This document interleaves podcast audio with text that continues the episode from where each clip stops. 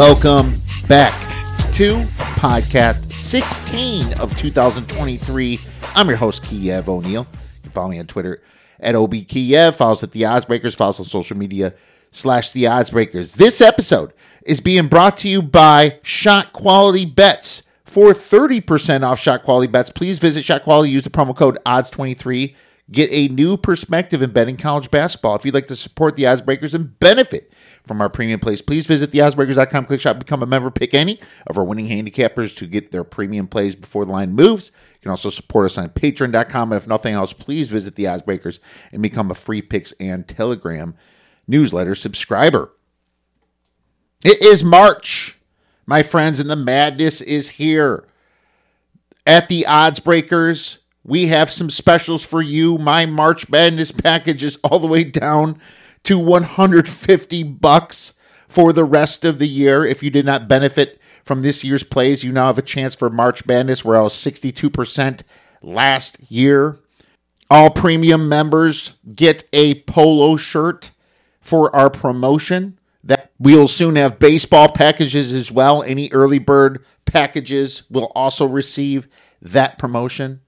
Can't wait for baseball season. Already made some future bets. And of course, our NCAA tournament challenge is coming for any podcast listener and any fan of the odds breakers so you can benefit from our free $500 giveaway for the top three finishers in the NCAA tournament challenge. I also score our tournament challenge a little bit better than the rest. I don't quite put too much emphasis on the champion in the final four like others do. You know, some brackets have it so none of the upsets that you picked into the Sweet 16 even matter so much if you do not get the final uh, championship right. So I don't have it like that. We've had winners that didn't have the final game picked. So keep that in mind. We try to make it so you have an opportunity to win just for picking the most games right, not just the champion. It does go up in points, but I like the format that we do here at the Odds Breakers much better than the rest. Well, we have a great show for you today because we have a loaded weekend of college basketball and UFC 285, and nobody better to bring on the podcast than Lou Finocchiaro from Gamblou.com and the Bout Business podcast to break down UFC 285. Cannot wait to get into that. Before Lou comes on, I am going to get right into some college basketball final games for the weekend before the big conference tournaments. And as you know from our earlier podcast this week, some conference tournaments have already begun.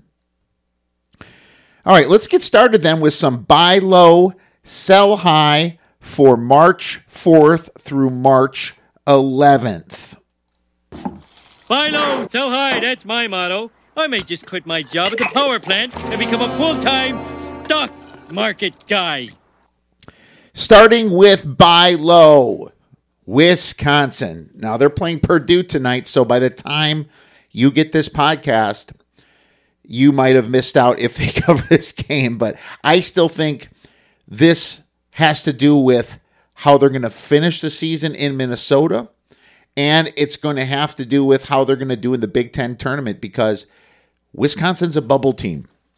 And to be completely honest, you're probably buying low on bubble teams depending on who they're playing.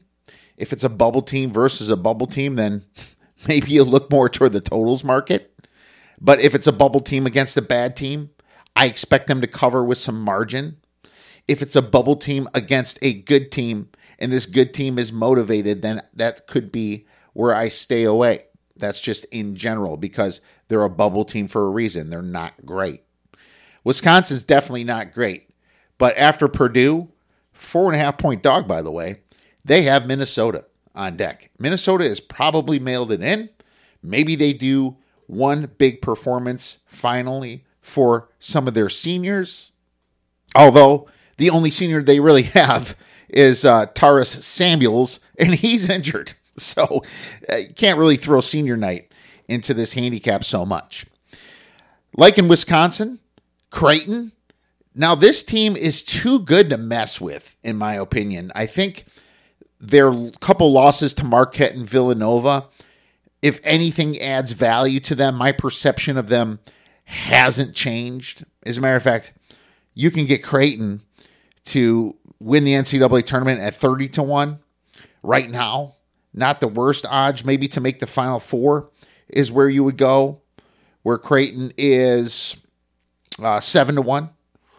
Uh, so, you know, not a terrible number on them. They're probably a two to a three seed max. So they would have to beat a one seed. I am not that high on Houston, Alabama, or Purdue. I'm I am a little bit high on Kansas. I think Kansas is the best team, but there might be some value with Creighton to win either their conference tournament or maybe to make a little bit of uh, some noise in the NCAA tournament. Villanova, stick with the Big East here. They're a bubble team themselves. They're not in the big dance, but a win over UConn at the end might seal the deal for the Cats here. I think Villanova is a uh, buy low team still, not getting much respect on KenPom. Finally, have their best player back after missing most of the season. Sell high. Well, Vanderbilt did beat Kentucky, but wah wah wah. Their best player, Liam Robbins, got pretty injured, and that is bad. Now, the fact that they won that game makes me not give them the injury bump coming up here soon. I think this team is going to be in for some serious troubles when it comes to the SEC tournament. They don't play much defense, and Robbins is that big a deal to this team. Florida Atlantic University, easy conference, Conference USA. No way this team is top 31 in the nation, like KenPom says. Two road games to finish the season, and they have faltered away from home. I will be looking to fade FAU in the upcoming days, and Tennessee. Man, if it doesn't get any worse for Rick Barnes, I just don't know how this guy survives at the end, especially with his track record and now losing his best point guard in Zakai Zeigler to a torn ACL. Now, they might rally some at Auburn, but I don't know.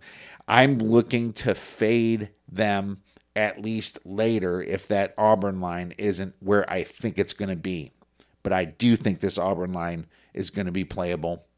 And I'm going to pivot right to our college basketball games for Saturday.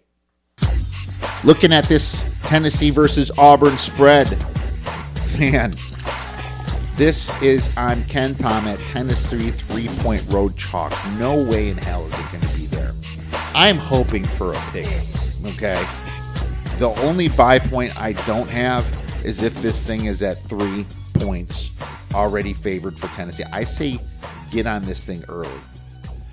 Auburn, if you watch that game against Alabama, got completely screwed. I mean, I think the SEC wanted to make sure that they were getting a one seed in the NCAA tournament because there was a 20 to 25 point home court advantage that I saw when Auburn was leading this team by double digits. They end up losing in overtime by five points. But maybe it flips a little bit now that they're going home and they need to get into the tournament because they kind of fell back on the bubble. Um, they play some good defense. They're 22nd in efficiency, fourth in opponent three point percentage. They stop the three, but the Vols shoot the three. And without uh, Zakai Zeigler, I don't know how good they're going to shoot the three. They only rank 105th, or they do rank 105th and shoot 40% of their shots in three. So above average, they're shooting more threes than the average team, 105th in attempts. That's not good, especially when Auburn is so good for defending the three. Um, Vols on the road. I think we've known this for a while. Shooting 46.1 effective field goal percent. Auburn 49.8% at home. Big home run discrepancy on Haslametrics. Tennessee 358th away from home and will struggle against a now bubble team like Auburn. I see the motivation here for Auburn. Big win for senior night. They might get some whistles to help them. I like them at Pick'em for three stars. Duh. Winning. Next game is a big one. The biggest game in the ACC, which I have to be honest, I think is a little underrated coming into the NCAA tournament. Duke versus North Carolina. North Carolina at Pick'em. Totals at 139. You know when these two teams face off for the second time, it is March, baby. UNC playing their way potentially into the NCAA tournament. I don't think they're quite in yet. Big win versus Virginia a couple days ago, maybe a week ago. Double digit win at Florida State a few days ago. They did lose to the Dukies last time they played in February by six points, but I believe the tides have finally turned. Neither of these two teams shoot well. Duke 190th in effective field goal percent, Tar Heels at 241st. But what I do see is that Duke had it pretty easy in their last five wins. Four of those games were at home. Easier bottom part of the ACC is who they played. Uh, they're a poor road team in general, ranking 343rd away from home. North Carolina ranks 41st at home. One of the Blue Devils' problems is turning the ball over, and that's where I think North Carolina is going to capitalize. 218th in the nation, 18.7% of possessions they're turning over. North Carolina ranks 23rd in turnovers, only turnover 15.3% of the possessions. I expect the Tar Heels to be very aggressive here. KenPom is looking for Duke probably a one point favorite. I believe in this situation. I do know that Duke has gotten a little healthier, but North Carolina really hasn't lost much from last year and their big run in the NCAA tournament. They're very tested. I like their performance at a motivated Florida State. I just kind of think they're sleepwalking through the season, similar to what you see in the NBA nowadays. All of a sudden, they kind of really show up hard when it matters, and uh, that's what I see with uh, North Carolina. So KenPom's got Duke minus two. I, I don't see that. I see pick them at minimum. You know, it might be minus one, minus two for North Carolina, but I'm taking this all the way up to minus two. If not, I'm going to probably take a money line play on North Carolina after that. After that TCU loss, maybe I'm a little timid last night where Texas uh, threw up a garbage three to lose by two instead of five. So yeah, it wasn't uh, not too excited about uh, the two and a half anymore. I know two and a half is normally a number I try to avoid, but I'm going to try to avoid it because this is just such a tight game between these two teams. I'm just hoping North Carolina uh, possibly is at a pick 'em or something like that. We're going to take North Carolina in this situation for two stars. Here's to swimming with bow-legged women. Well, this Saturday slate is loaded, my friends, and I want to take a look at some of the bigger matchups coming up this Saturday, some of the more important ones as well. You have UCLA against Arizona. I mean, Haslametrics has this as a like eight point spread. Um, I don't think it's going to be eight points. UCLA is the number two team on KenPom, and they have it. Uh, KenPom's got it as a seven point spread. The thing with Arizona, you know, they kind of fell off the number one seed since they lost to Stanford, and it kind of switched over to UCLA. They did beat UCLA at home 58 to 42. The true spread of this game is probably going to be four and a half or four.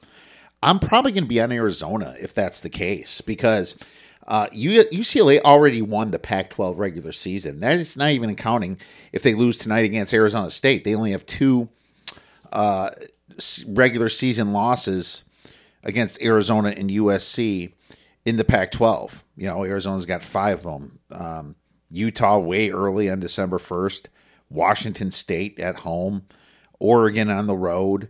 But, you know, at the same time, they beat USC at home and then UCLA, like I said earlier, and Oregon at home. So got some revenge. But I think you know, Arizona's trying to make a case to get maybe get back on the one seed if they can win this game and win the Pac 12 tournament. So that's what they're trying to do. I don't think they can, I, I personally don't think it can happen, but, you know, Arizona can also take themselves off a three seed with this motivation. I, I don't see why UCLA should care about margin here. They're already the one seed in their tournament. Um, I think there's a little bit more of a motivational factor for Arizona. I don't like Arizona's defense so much. Uh, I love their offense though, and guys like Kerr Kriisa uh, really need to step up. I thought he was a little bit better last year, but uh, Ballo's fantastic. Uh, Tubelis, this is just a very good AS, uh, Arizona team, and just too many points would be if it was if it's going to be four and a half. That's just too many points. Uh, another big game, UConn versus Nova. You know, UConn's going to be a what three points uh, favorite here, most likely. Uh, Haslametric says four. Uh, Villanova is going to be at home.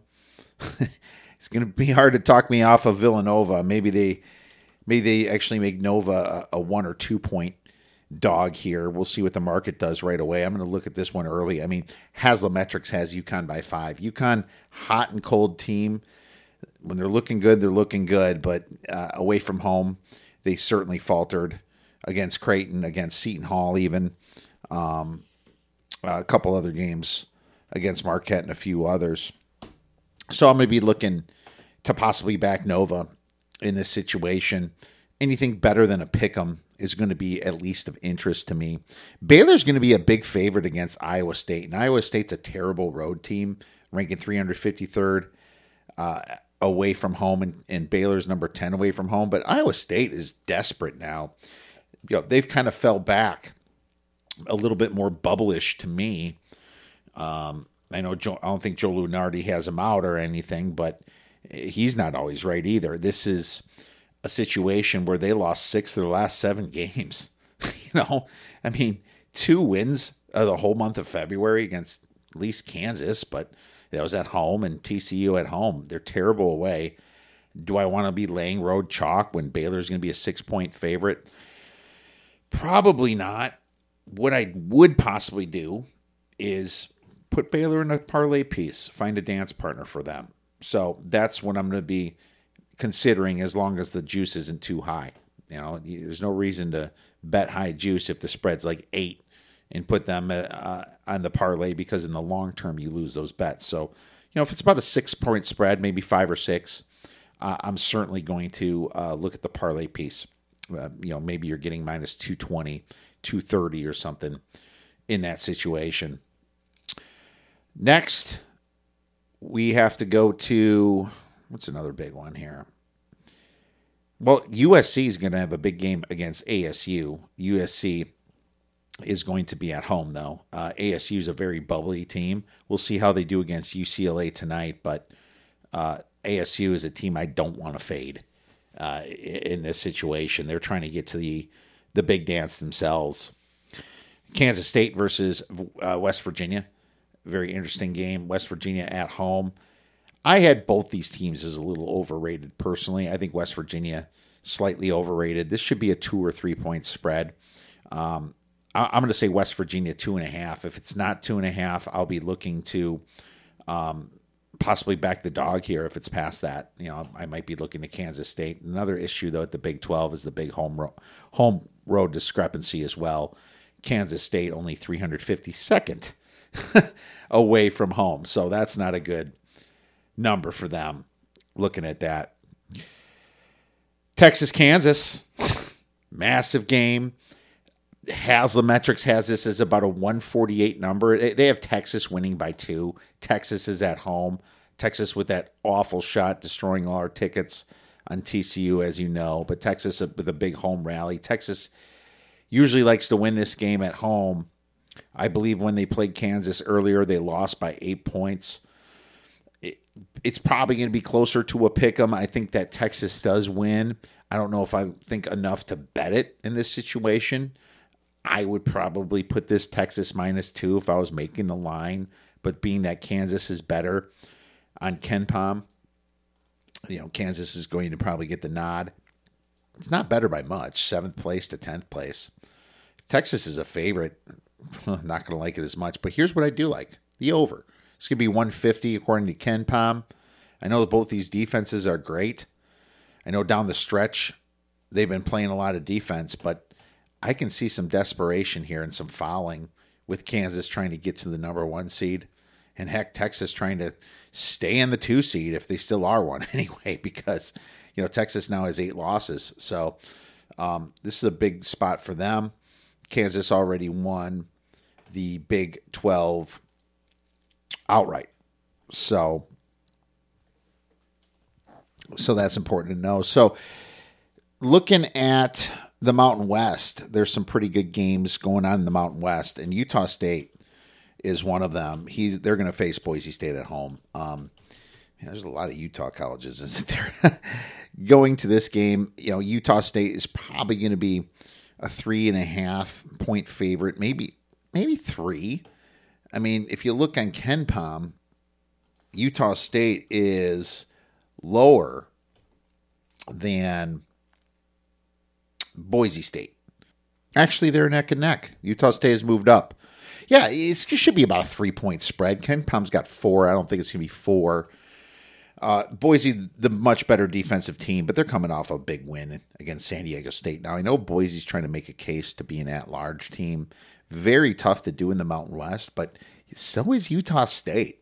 They're trying to make a big case. Utah State is all offense, no defense. You know, um, very. This is gonna be another awesome game. Anything over three and a half, you take the dog in this side. I don't care. I don't care if it's at uh, Boise. I don't care where it's at. This is a, a situation where you take the dog. I, I do not like uh, Utah State much on the road. I will say that. I think Utah State has faltered uh, in spots they shouldn't have on the road. So I am a little bit concerned. They rank, well, 219th on the road. Boise's kind of equal, 231st at home. So kind of a wash in that situation, but this is a, a, meaningful game. When it comes to these meaningful games, I expect last second shots and stuff like that. So I will favor uh, Utah State, or sorry, Boise State if, if they're going to be over three. I don't think they will, but you know, we'll see what it all comes down to. All right, my friends, if you have any questions for any big games this weekend, we're still going to talk to Kyle Hunter on Better Odds Sports Betting on Friday. That podcast comes out Saturday morning. Now let's talk some UFC 285 with our great guest, GambLou. Now I'm really happy to welcome back a UFC sports betting powerhouse in Mr. Lou Finocchiaro. You can see his stuff at VSiN. You can see his stuff at gamblou.com. And of course, the Bout Business podcast. Lou, welcome back to the show. How the heck are you doing?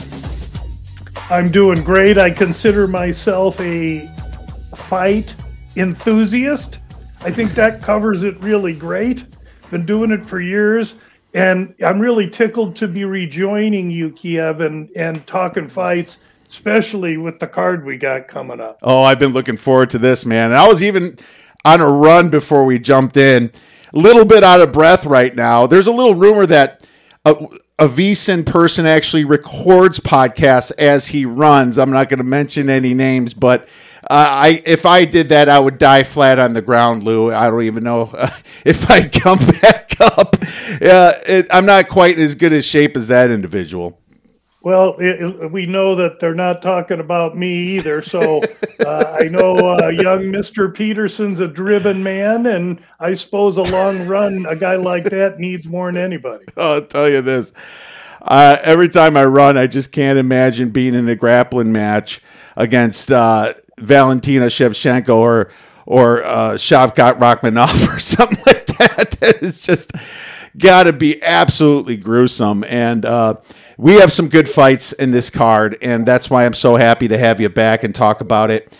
Of course, we have the main event with Ciryl Gane and and Jon Jones, and we'll get to that. But first, I want to ask you what your thoughts are in the card in general, probably from a fan perspective, maybe, and from a, a sports betting value perspective.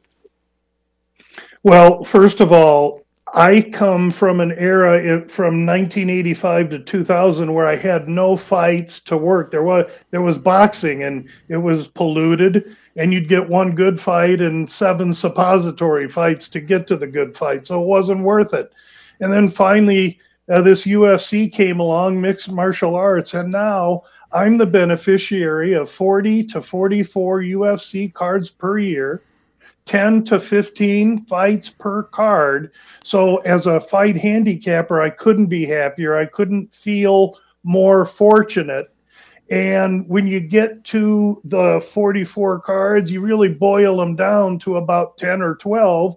And those happen to be the one monthly pay per view events that the UFC has where they try and stack names, styles, and personalities into their fight card. We have one here.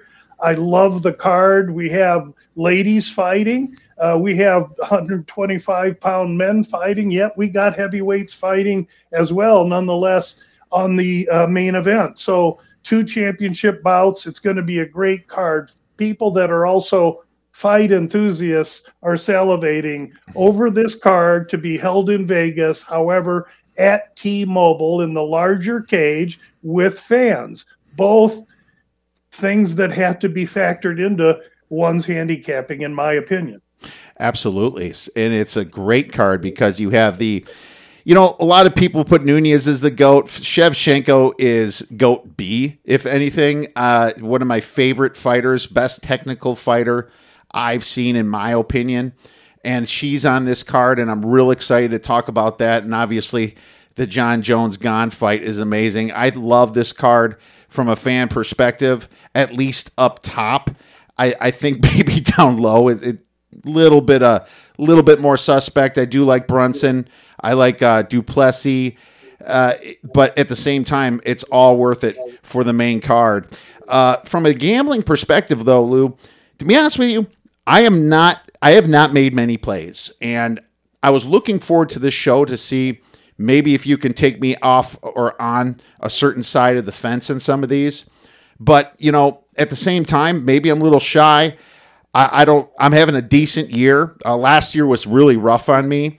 Uh, I had a nice comeback at the end, but I, I will admit that 2022 was a down year for my betting in the UFC but uh, I have a good start uh, so far in 2023. But I only want to be on winners and and value. So hopefully we can find something. And it's always good to leave a bet off the table uh, if you don't think uh, it, it's perfect. Well, uh, listen, Kiev, in 2022, favorites ran 67% in the UFC after traditionally for the last decade prior running 62.5 to 63.5%. So somebody getting a hiccup last year is somewhat explainable. It happened to me as well. It wasn't the year that I anticipated in any way, shape, or form. However, for those of us that do this as a business and list our results, it's right there for everyone to see. And really, just like a fighter that loses a fight, you know, you, you have a poor result. If you're any good, you go back in the gym, you get in better conditioning, and you look forward to bouncing back in your next fight. Well, if only 33% of dogs won, those dogs must have been the other half of my parlay ticket on a lot of those favorites, my friend. Well, we have an amazing card, and we're going to start out with the early prelims. I'm going to pick a, a fight that I'm not quite on yet, but I also think that this number is a little bit ridiculous because I've watched Ian Garry fight. And don't get me wrong, I was on him a couple times, but I also thought that I was I, I had a couple close close calls with him recently. You know, he's kind of the new you know, everyone everyone says this, the new Conor McGregor type thing that they're trying to build up. He's a very tall man. He has a lot of size. Um, but I'm just, you know, he's 10 and 0. I'm just not buying this minus 700. I'm not buying that. Um, you know, you're looking at the high 80 percentile when it comes to percentage of implied odds. That Gabe Green fight, I thought Green had some good shots on him. Uh, you know, he went the distance with Weeks. Jordan Williams, Jack Grant. I am not looking at these as high profile fighters. And I'm not saying that Kenan Song is a high profile fighter, but he is a winning fighter and he's been in the UFC for five or six fights.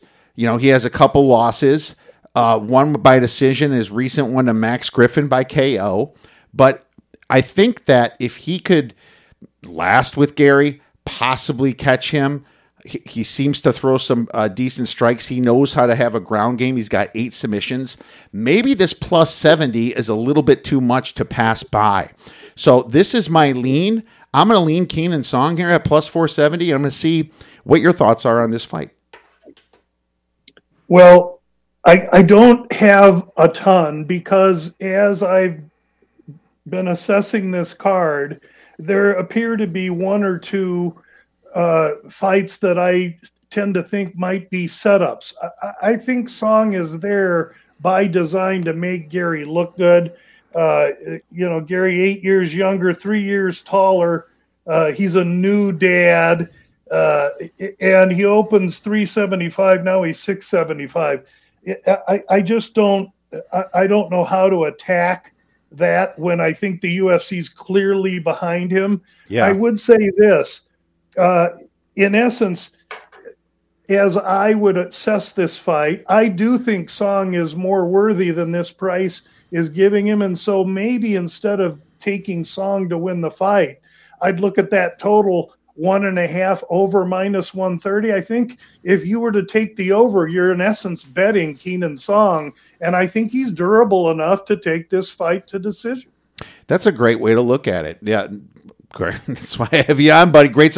I was thinking if you wanted to do two sides, maybe you take Song inside the distance, which gives you a much fatter price, but maybe you take Ian Garry by decision. I don't know what that. It's probably still somewhat juiced, maybe in that, but um, you know, a, a decision's going to go to him because you said it all right there. This might be a setup fight for the UFC, and uh, you know, he's a big name and he's got the size to win a decision. Obviously, if it goes to decision, he's going to have some strikes and uh, probably some control too. So I like that. It's only at minus 130. That is one thing I didn't look at.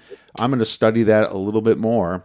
Uh, Garry, decision plus 240 at DraftKings currently. Okay, okay, that's that's better than so, I thought. You know, it, and and really, I, both of those that that one there is an opportunity to pick up Garry at a great plus price, but you're really trusting Song to be able to be durable enough. And, and listen, this Chinese thing isn't fake.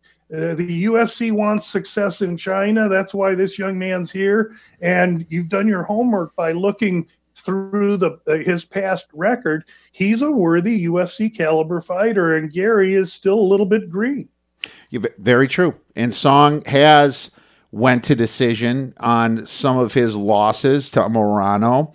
Um, Brad Riddell was a tough fight for him in two th- way back in 2017, but he went past one and a half rounds on that one. So yeah, I'm gonna I'm gonna be really leaning towards this over minus 130. That's not a bad price at all for uh, this situation. I think Song is durable enough, being that he only lost three times and it was three KOs. Uh, uh, Garry, four decisions, five KOs, one submission. So uh, definitely going to dive deep into that. Anything on the early re- prelims that stuck out to you? This kid Saaiman that comes in from South Africa fighting Mana Martinez. Now we cheated on this one because in the podcast last week I took the fr- uh, the friend the uh, Canadian fighter Mike Malott against the other Canadian and we took him in a parlay, tying him to Saaiman in this fight. Uh, Saaiman at the time minus 250. He's now spiked uh, even higher than that. He's at uh, plus 305 now. He opened minus 180. Uh, the kid is extremely talented, uh, but he's green. He's stepping up, and he's 22 years old. So uh, while he's highly talented and a lethal fighter, he's going to be giving away some size to Mana Martinez. He's going to be giving away some experience to Mana Martinez. And though I don't think Mana Martinez has the tools that that the young Saaiman has, I, th- I think this is going to be a highly competitive fight. But I think it's going to be hard for Saaiman to lose this fight. Now you look at the total in this one, and it's two and a half as a pick 'em. I think I think that if anything, Saaiman could surprise me. I'm looking for a very competitive fight, but one in which Saaiman wins. And in that parlay, he's a plus 106. I, it would be very, very difficult for me to today, sitting here saying what I just said to recommend Saaiman. In fact, I'd almost recommend listeners consider Mana Martinez as somewhat a, of a decent opportunity. Experience, size. Uh, the only thing I don't like from Martinez is he comes from glory. And so, as a gym, they've been displaced, and I don't know where he spent this training camp. Uh, I'm happy to be on the Saaiman side at plus 106 when he goes off a minus 300. But if I was looking at it from a perspective without having any parlay on Saaiman, I I, I think there's a couple long bomb dogs on here. Uh, I have two or three, I think, before Martinez, and that's why I'm really not that interested in this fight, other than the position I hold. Wow, that is an amazing position to hold. How long ago did you bet that? Well, that was just a that was a parlay. You can Oh, you- parlay, you can do okay. these on on DraftKings. It's it's such a great uh, opportunity. So I was able to parlay a fighter from last week to this week. Oh, there and you so go. we took the Malott minus 220, Saaiman minus 250 gives you just over plus uh, a dollar. And so now we're holding great advantage in a favored fighter. But as you know, Kiev, that's that's a good part of the battle. But that ain't all the battle. Now the 22 year old kid's got to travel across the world to Las Vegas, and you know, bright lights, first big huge card with Jon Jones, and and beat a killer. So uh, there's a lot of work left to do. There is a lot of work, and Martinez has a little bit of the um, experience. Yeah, it's uh, he, he looks like a hungry young fighter. I I I leaned Martinez at first look, and then I kind of uh, put a little X through him because I do think that Saaiman should be the dominant fighter and should win. I hate those ones where you know the price might be a little off and a little overjuiced, but you still don't think they're going to win. you know, that hence that they come up with the term it's either the dog or just passing on the fight, right? Well, and, and when you're only hitting 33% dogs, it's better to shoot with a rifle, not a shotgun, because, you know, you're getting three a night. You're getting three and a half dogs a night out of 14 fights. Man, that's tough. Yeah, it, it sure is tough. Totally agree with that. Let's move on to the prelims there. And there's some really interesting fights on this. I will admit that I have had my ups and downs with Derek Brunson. Um, I thought when he fought uh, whoever Dricus Du Plessis fought last time, Till, that's who it was. I'm thinking off my head. I was on Brunson at good plus money against Till because I just didn't see Till having the grappling power. Unfortunately, uh, Duplessis might. I I thought that when Duplessis fought Till, not well, it, it was a while ago, not too long ago. He didn't finish him really significantly to me. I, I thought that Till was in that fight for way longer than I suspected pre flop, Blue. So, you know, I, I know Till has to be getting better. I know Duplessis has to be getting better. You have a big age advantage for uh, Duplessis here. Duplessis significant strikes 6.6 to Brunson 3.5, but you know Brunson's going to want to get this to the mat. But I think Duplessis can play with him on the mat as well. I just like the fact that Brunson is once again a dog and he's performed extremely well as a dog. So I put a lean on Derek Brunson as a dog. I'm seeing where you're going with on this fight. Yeah, I'm tracking. Uh, I'm tracking that fight as opening uh, at a number that I believe is correct, and that's Duplessis minus 150, Brunson plus 130. I'll give him that for two reasons. I'll give Duplessis the advantage because he this will be his third fight in seven months. That's a lot, but we're not taking that into account.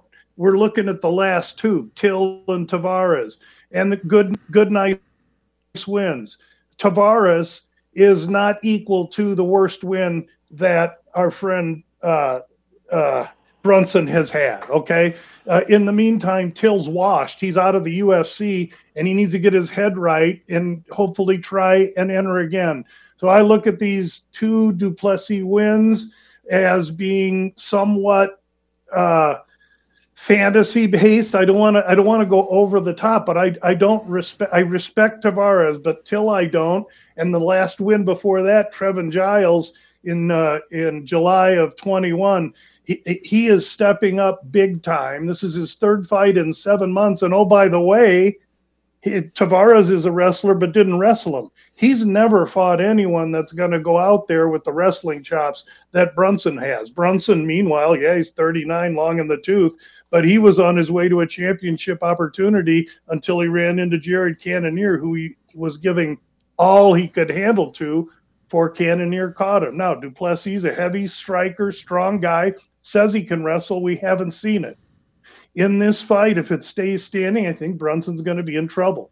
In this fight, if Brunson's able to go in there and show off who he's been in against and his wrestling chops and get this thing to the floor and get on top, I think he can be dangerous and reign supreme from on top. I like Saaiman, the South African, but I don't like Du Plessis, the South African, especially the way this line is moved. You can get Brunson at the plus 180, plus 190 or better. Uh, I, I'm kind of waiting on the wings on this because if it continues to go up, I'm going to be passive and take every bit of money on Brunson that I can as an underdog. I think he shows up and gives a really competitive fight. And again, it's Du Plessis flying in from across the world to get acclimated to Las Vegas for the third time seven months. Isn't that's a great point? I think back in 2021, when I had a very good UFC year, I thrived on the pl- dogs plus 200 to plus 220. And I think the reason that is, is because of the parlay pieces would eventually push those numbers up. People love parlaying the minus 230s, minus 250s because you put those two together, you get your minus 105, you get your minus 110. That's just what the general gambler thinks.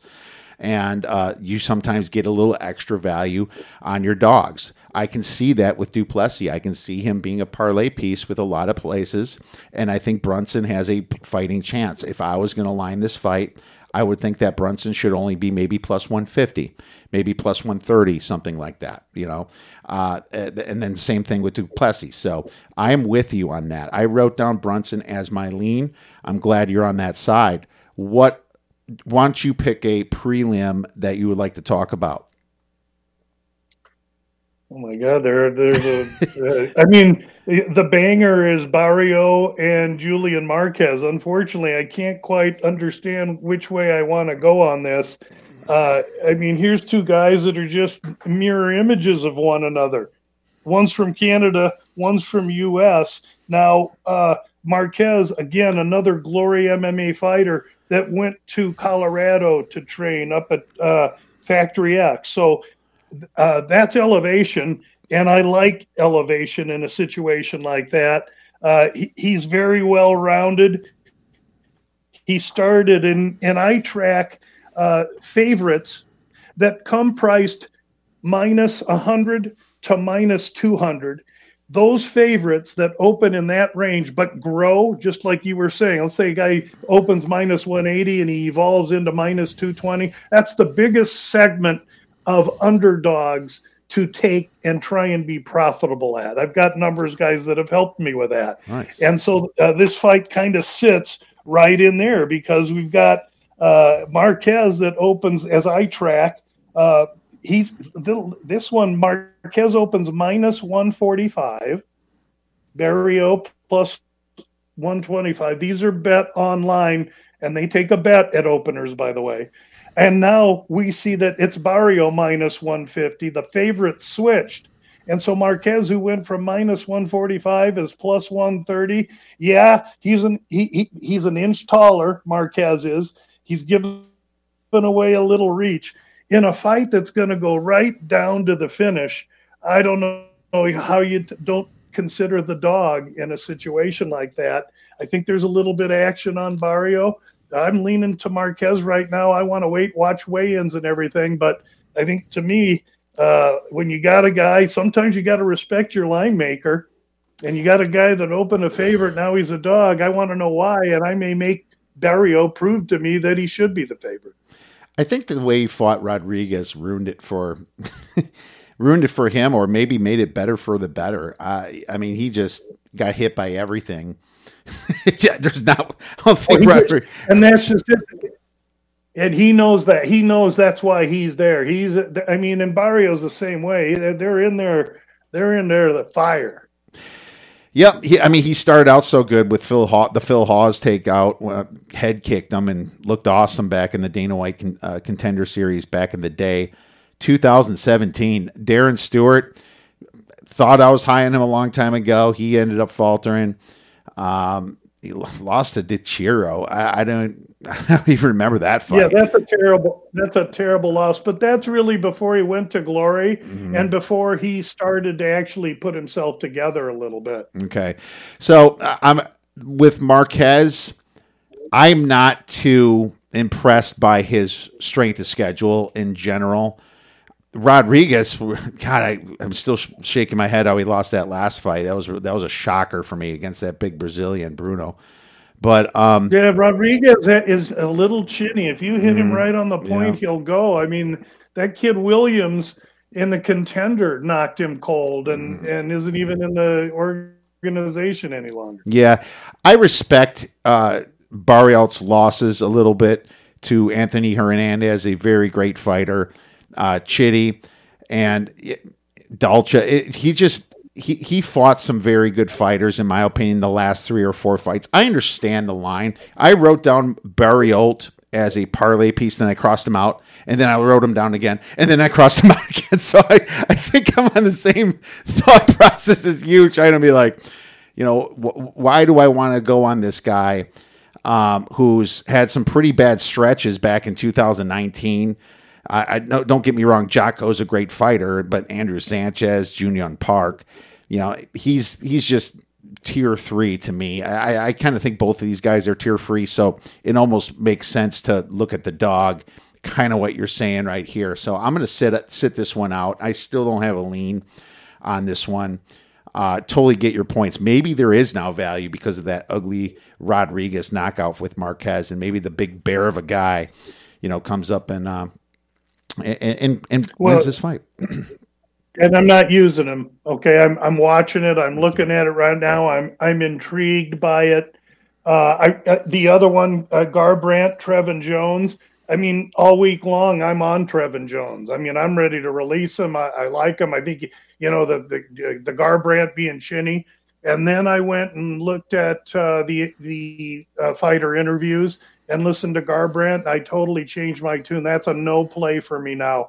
I firmly believe that Cody Garbrandt is going to look awesome and win the fight against Jones. And I was all set to bet Jones. And sometimes that happens. I'll go into my week knowing which uh, out of these fights I know I like this guy and that guy. And then I go in and start to do the work and get my fingernails dirty. And I find out that the guy I liked ain't the guy I can bet if I'm letting logic take over and not heart. And so uh, you know, uh, that's kind of how I'm looking at that one. Well, let's hope Cody makes logic take over because if he puts his chin out again, he's going to get knocked, and that's his problem. He's been chinny, but here's his fight fights. Kai Kara-France, he's a great fighter, tier one type fighter. It's a fine loss. Rob Font, pretty good fighter. Pedro Munhoz, good fighter. T.J. Dillashaw, heck yeah, amazing fighter. You know, I, I, so he has some very tough losses there, tough fighters is what I'm trying to say, not bad losses, good losses, you know. And then obviously before that, he was on a massive run in the UFC, won like six, seven in a row, knocked Dominick Cruz.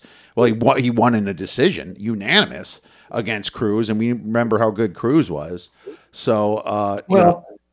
and he beat Cruz at his own game: speed, footwork, depth, uh, defense and he starts that way in all his fights starts dominating and then he gets tagged and loses control and and IQ poor IQ however he's had to move from alpha male to Vegas. His family moved there. The kid showed unbelievable maturity. He's got new coaches uh, he's been sober a year these are things that really matter to me people may be laughing but I'm telling you what, I went from watching Cody Garbrandt at the beginning of that, knowing I was betting the other kid, to now I'm off that fight. That's how much I was impressed by Garbrandt. Now, if the other kid goes out and tags him, okay. And is Garbrandt, did he lose his chin? I don't think you can lose a bad chin but I do believe his mind is set and he's prepared to try and make a resurgence. And minus 170, I think when the fight's over, we'll be looking at that saying we lost an opportunity. Very possible. Uh, you know, what's interesting is that you could maybe attack it two ways. You can say Jones plus 275 by KO and and Garbrandt by decision, uh, plus 400, plus 450 in some books. I would, I would, I would that's complete genius right there. I could couldn't agree more with it because I believe that's how the fight lays out. Okay, awesome. I'm gonna write that down. And Cody, Desige, Jones, KO. Yeah, we'll take a look at that I think, one. I think Garbrandt's poised to look well. I, I really think he is. I've been critical of the kid. I really, I, I love to see a kid uh, like a Paddy or a Conor turn around and make it good. Conor, there's no hope for. Paddy, there's probably not any hope for. But in this case, no, I not. think there's some hope. I, I, can't wait till Paddy fights. Uh, what's his face? That's going to be uh, somebody. yeah, somebody. Wasn't he? Um, anybody. Yeah, yeah, anybody. Right? I, who is he talking with? Uh, I thought I thought that We're was talking about Gordon again. Oh, geez, I thought he I thought he was. Paddy with, didn't like that. Paddy didn't like that. Nate. I thought Dober and uh, and someone else criticized Joe Rogan. He didn't like that Rogan and Nate criticized his effort, so he said he went back and watched that fight, and he agrees with them, and he's willing to give Gordon another fight. I don't know why we would need to see that again. Uh, to me, that was a close fight. I think Gordon edged it, but it, to run it back again seems folly. Yeah, yeah, it does. That seems more like a, a grudge on against himself. Um, yeah, no, I don't want to see it again. I want to see him fight Dober, so I can bet everything I have on Dober and be happy about it. Dober's a tough kid, he's, dude. He's just rising up right now too. I, am a big Dober fan right now for some reason. I don't know why. Sometimes you just latch on to people. Uh, yeah, Omaha, Nebraska. Omaha, Nebraska, my hometown. Yeah, there you go. There you go. You know, it's funny. Uh, Cody, just by the way, he's never subbed somebody and so I'm not too worried about that. And uh, and and Trevin Jones has never been knocked out, so there you go. D- Jones by KO, uh, Cody by decision. I like it. Let's move on to the main card, my friend. Uh, let's start right out with the bottom one: Bo Nickal versus Jamie Pickett. And poor Jamie Pickett's at plus 900, plus 1,000. And Bo Nickal is at minus 1,600. Bo Nickal is so scarce right now that he doesn't even have a picture up on ESPN. but when you look him up, you know that he's kind of the next fighter that they're placing in here. Tough kid from Pennsylvania. You know, he's only got the three uh, pro fights in the Contender series, just 52 second KO. Uh, he, as a matter of fact, every single fight of his has been a minute or less, really. So, uh, you know, I, I, he looks like the real deal. I think this number, I trust the number uh, Jamie Pickett, you have to th- think that man. I I must really suck if I'm at plus 900 here. Is that going to motivate him to finally stand up? And at what point do you say, look, the kid has no experience in the UFC. How the heck is he at minus 1600? This is an embarrassing line for Pickett. A lot of people in a lot of shows I listen to already uh, say Bo Nickal by submission in the first round. You know, I mean, that's the maybe only way you can get plus money on Bo Nickal which is crazy to think of. A kid with no experience. But I'll tell you this. Um, Pickett has experience. He's he's bad. He's chinny. His fights get over with. He gasses. He doesn't have a, a good tank on him. I don't know anything about Bo Nickal personally. I don't know much about him except that he knocked out a couple bums in the first round. What are your thoughts on this one? Bo Nickal is a world class American vice grip wrestler, highly decorated, uh, uh, maybe second only to the coach that coached him at Penn State, uh, Sanderson. There you go. Uh, he's from a he's from a winning program at Penn State and from winning programs all the way before the time he was in diapers to the time that he got to Penn State. Uh, most wrestlers of his ilk take money and go to other organizations. The UFC always manages to spit up on themselves and miss the talent. In this case, they did not. Uh, Pickett's in there because he's a perfect style, big, tall, long, no takedown defense. This is going to be submission one or submission two. That's how you got to bet it. You just look on. You'll see Nickal fighting uh, top five caliber uh, by the end of the year or early next. And that's because he's capable of competing with them. Well, there you go. I mean, no, no, nothing else to see. You can tell by his cauliflower ears this man's been wrestling his whole life. So, he, and he's a good, and he's a good kid and a winner and a fam. I mean, the, the, the periphery is all solid as well. And so, uh, you ask any UFC, MMA high caliber coach from any team in the world how they can start their prototypical fighter. It's world class wrestling and right next to world class wrestling in the dictionary is a picture of bo Nickal. yeah and bo Nickal is not just a wrestler as you can see from his record here. You know he's finishing guys so by well, re- wrestlers wrestlers have to learn how to strike with with precision, accuracy. They also have to learn how to evade strikes, and th- that's not, not easy for them to acquire. A lot of times, wrestlers can have it all but be chinny as well. So there's a lot to be tested with Nickal. And if Pickett can find a way to hit him on the point, we could learn a lot because that's his only chance to win is to find a way to flush him. Oh, there you go. Yeah, that would be the only chance some lucky catch. But man, it yep. Probably passing on that, but I will look to see what round one submission is. I mean, I it's got to be plus money somewhere. Uh, I know round well, round one is minus two hundred. Just just straight round one is my, which might have value. That way you get both sides of it. You know. Let's just take a little look here. I'm looking on DraftKings, so I might have to switch. Yeah, that's where I'm trying to scroll down as well. Nickal round one minus 200. Now that's just to win in round. I almost trust that better. Um, it's just, uh, yeah, it, it's it, it's just. Uh, I love where you're going. Normally, uh, when people say, you know, we take them by sub, take them by KO, I'm an inside the distance guy right. I, I, because some you can, you can outthink yourself sometimes, and with an inside the distance or as DraftKings calls it, to win by KO submission or DQ. But to get that to me makes a lot more sense. Uh, but in fights where you can get a plus number, this fight is unbettable. Basically, if you want to, if we want to bet four or again Nickal, it's just going to require a little bit of patience, just like with Paddy. We're not ready to fade Paddy yet, but the time it's coming. the time is coming. No, makes sense. I will continue to look for that uh, those odds. Just by submission is minus one sixty five. By KO is actually a little bit of plus money. So uh, keep that in mind. Let's move on to the next fight. We have Mateusz Gamrot versus Jalin Turner. So I'll start on this one.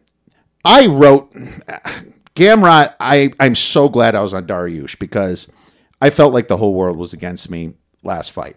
And Dariush was just better. He's world class wrestler. So is Gamrot, but Dariush has the had the striking. And I'm not gonna lie to you, I was on Tsarukyan against Gamrot, and I thought Tsarukyan won that fight. I was very disappointed when they gave it to Gamrot, but you know that's how that's how it is. There's going to be people that say I lo- thought Gamrot won. I thought Tsarukyan won. Whatever. That doesn't matter. Jalin Turner has really impressed me his last few fights. And this man is, was nicknames the tarantula, right? He is a tarantula. He's got a 77 inch reach.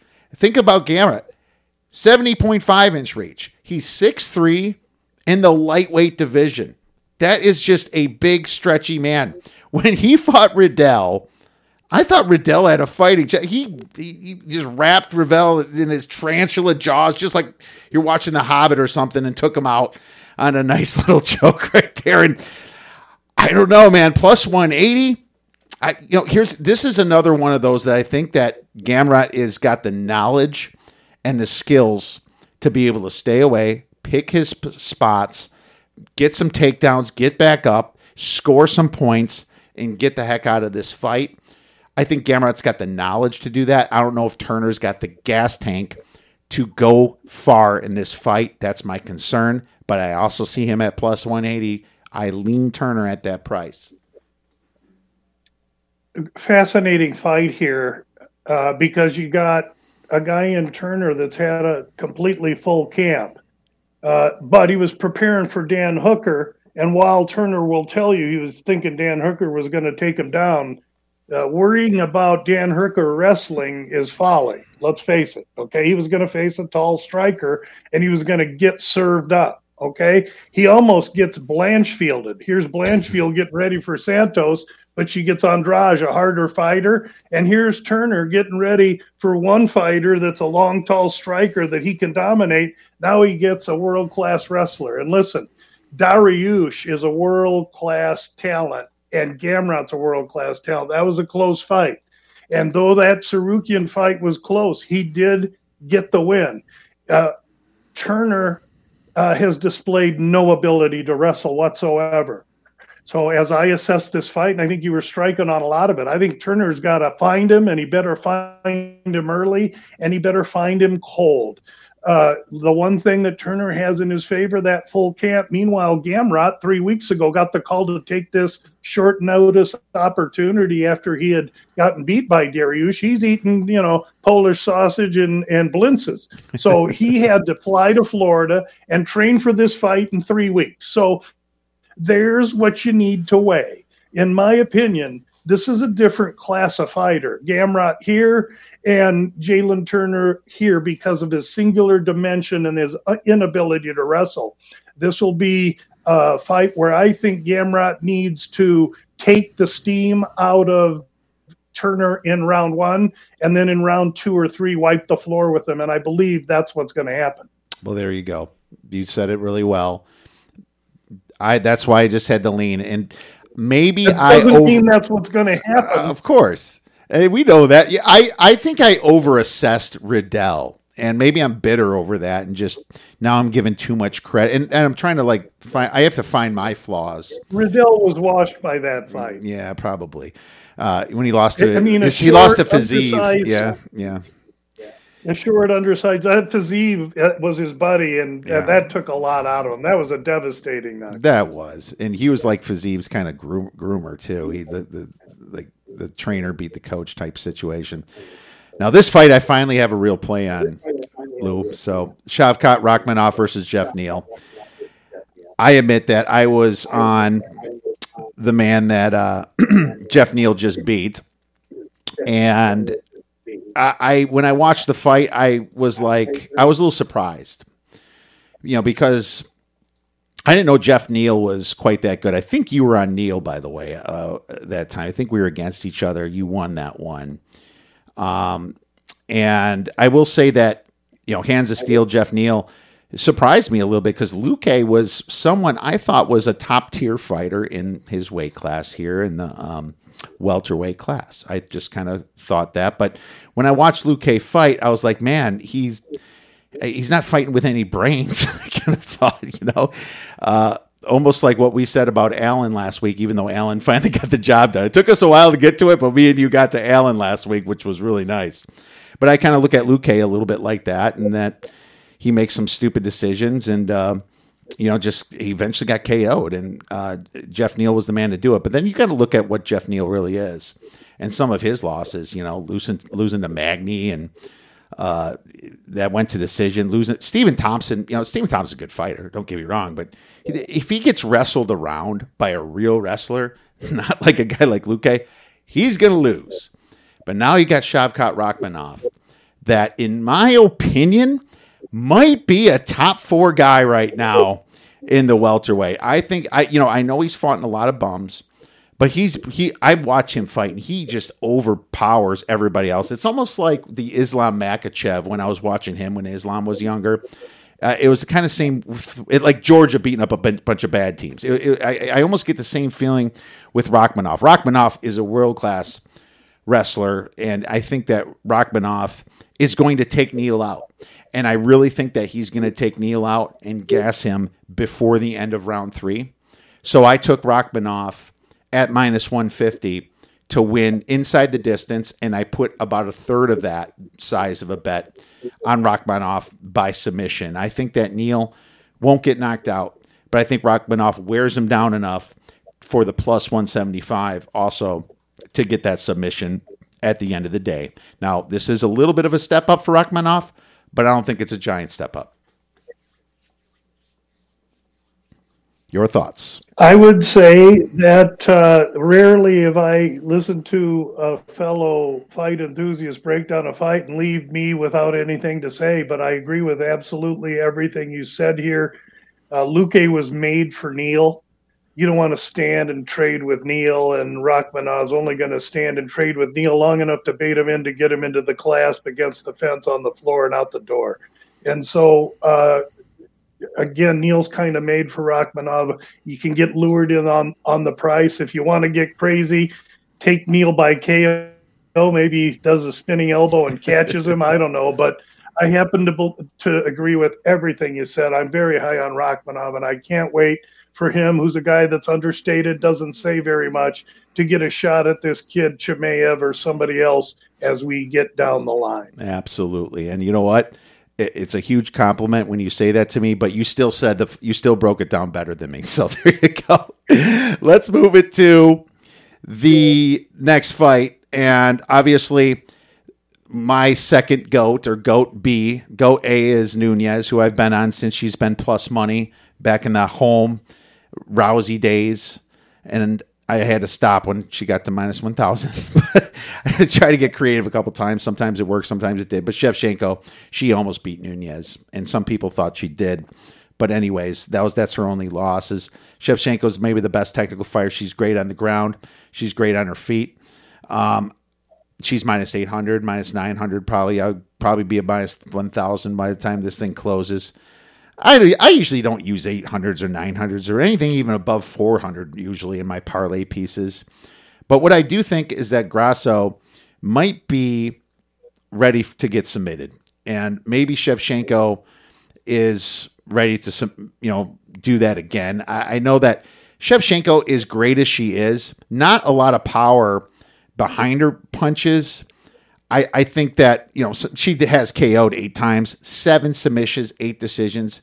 I just don't know if Grasso is going to have the gas tank to go. Now I know she's worked on her jujitsu and she's gotten better at that. She's got some great, you know, I, I would say good wins uh, since the Carla Esparza loss by a majority decision back in 2019. Joan Wood, Viviane Araújo was was actually fighting uh, in on this card. Maycee Barber, who is a little bit of a, a you know, kind of a ground fighter herself a little bit. So, in my opinion, I just think Shevchenko, in the amount of rounds, eventually wears Grasso down. And if there's any shot, I think it's Shevchenko by by submission. I took it at plus 260, and the reason that I did take it is because it was over 200 there's three ways that Shevchenko is going to win. It's going to be by decision, it's going to be by KO, or it's going to be by submission. The way I look at it, plus 260, that's pretty good odds for that side of it when Shevchenko is uh, really needs to put the pedal to the metal, maybe get that third fight with Nunes. What are your thoughts? A lot. Uh, first of all, I'm uh, of the opinion that I'm giving Shevchenko uh, GOAT A on the women's side, only because she was forced to fight Amanda at Amanda's weight. Amanda, I regard as a little bit of a bully. And in that second fight, first fight, Amanda won. Second fight, round three, four, and five, Shevchenko won. Amanda was gassing. Now, if we could wave a magic wand and make Amanda get to 130 and have to fight Shevchenko where Shevchenko was at her best, she'd paint her fence but we don't get to see that. And so I'm going to stick up for Shevchenko just because that's how high I regard her. All that said, the chink in her armor was displayed in her last fight against Taila Santos, where she showed some uh, lack of aptitude on the ground against a forceful grappler. And so, what she has in this fight is a deft, in the pocket striking boxer from Mexico. So I tend to agree with your assessment. Looking for submission, she doesn't have uh, uh, Shevchenko doesn't have power. I don't think she knocks her out. I think this little gal is brassy. This Mexican fighter, Grasso, is brassy. She's tough. She's got as quick hands or quicker than Valentina and she's going to hold her own on the feet and she's conditioned. But once this fight gets off the feet, that's when most questions occur. The young lady Grasso has really improved her ground game, but Shevchenko's a world classer. Maybe her stock is down after the Santos debacle where she didn't look good. Uh, I want to like Grasso. I want a better. I have a propensity. I live in Phoenix. I love the Mexican culture, the Mexican fight culture but it's a hard one to back in this situation. I think if we're looking to find a way to attack Valentina, it's with Blanchfield on the next fight. All right. Well, there you go. Blanchfield in the next fight would be the time to yeah blanchfield really shocked me last time too. I was bigger uh, bigger girl thick can take yeah. her down. You can see valentina's already using mental warfare with her saying she's a little girl she's not ready for this and everything. That's valentina trying to mentally f with her. Well i hope valentina's not looking past grasso here so. I don't think no i don't think so whatsoever. In her interview she's been valentina is as consummate a professional as you can find. There's no chink in her professional armor, really, except one thing, and it's right around the horizon, and it's undefeated. Nope, Father time. All right, good stuff. Let's move on to the main event then. Jon Bones Jones is finally back against Ciryl Gane, and Gane gets the heavyweight title by you know default after the Francis contract issues, and uh, I am. I'm not going to say anything right now because I'm so excited to hear your take on this fight. I've listened to a lot of takes. I have my own thoughts. Why don't you have the floor? Okay. Well, thank you. Uh, I'll start with Gane, who I regard as an unbelievably accomplished heavyweight, especially in his short a time. He started his professional combat career 2016. 2018, first professional mixed martial arts fight by 2018, do you know how much world class exposure Jon Jones had between his wrestling and his professional fighting? Vast. Okay. So with Gane, we've got a guy with very little shallow experience.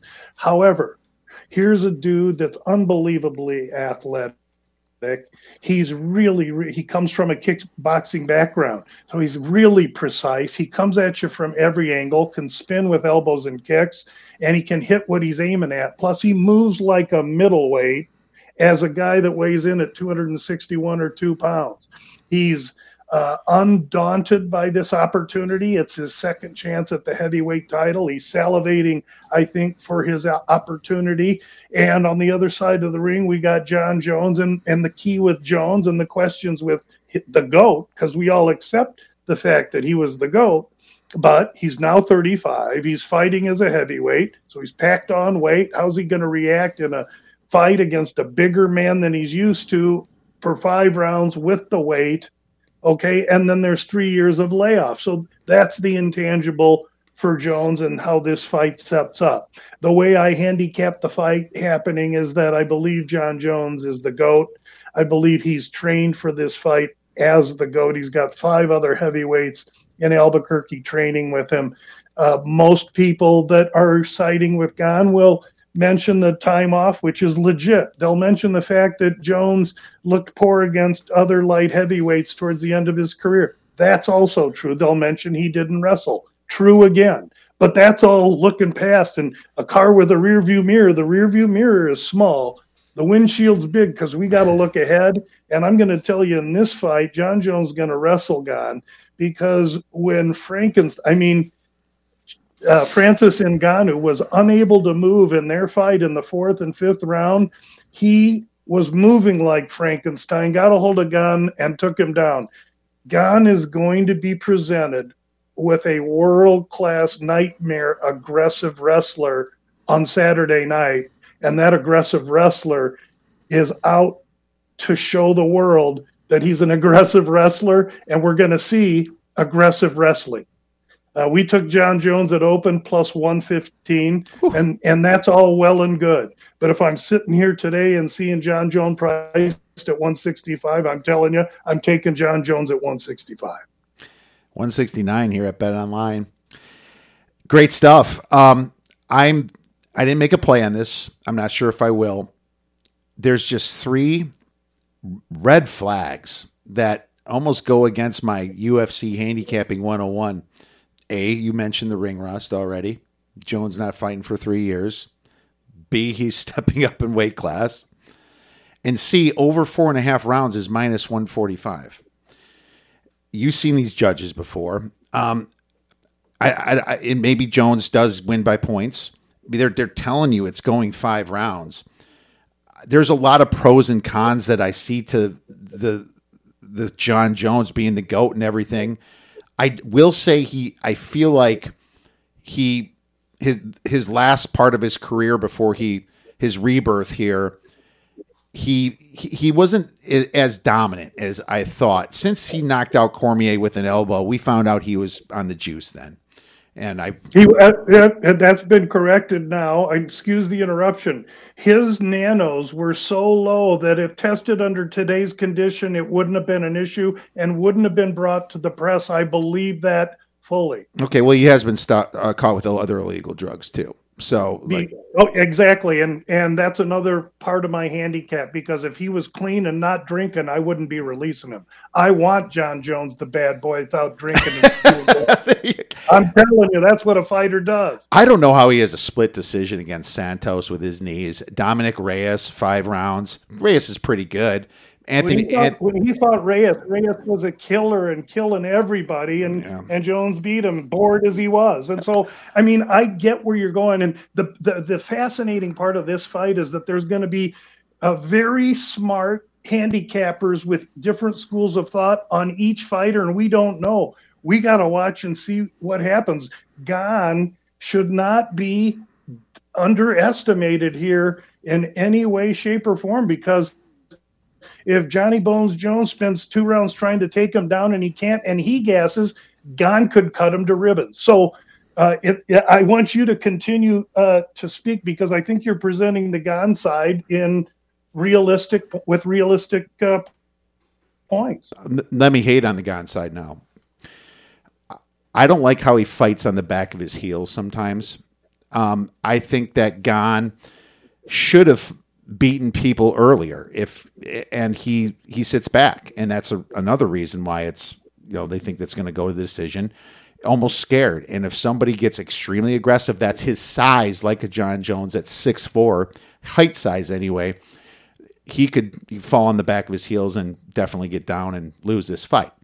He doesn't have the experience that Jones has. He he blew through the UFC starting in what 2000 and 18, 19 was it? Uh, not, it was really 2019 was his first fight.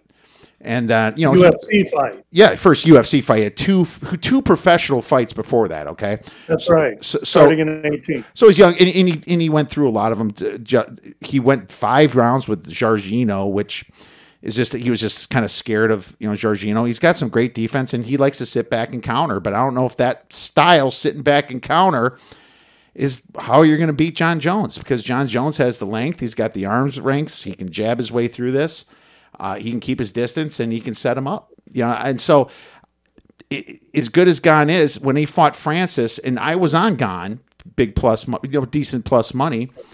Um, I, Gane had that one chance, went for like a heel hook or something. He was on top, and then Francis rolled him over. I was like, "There's your one chance."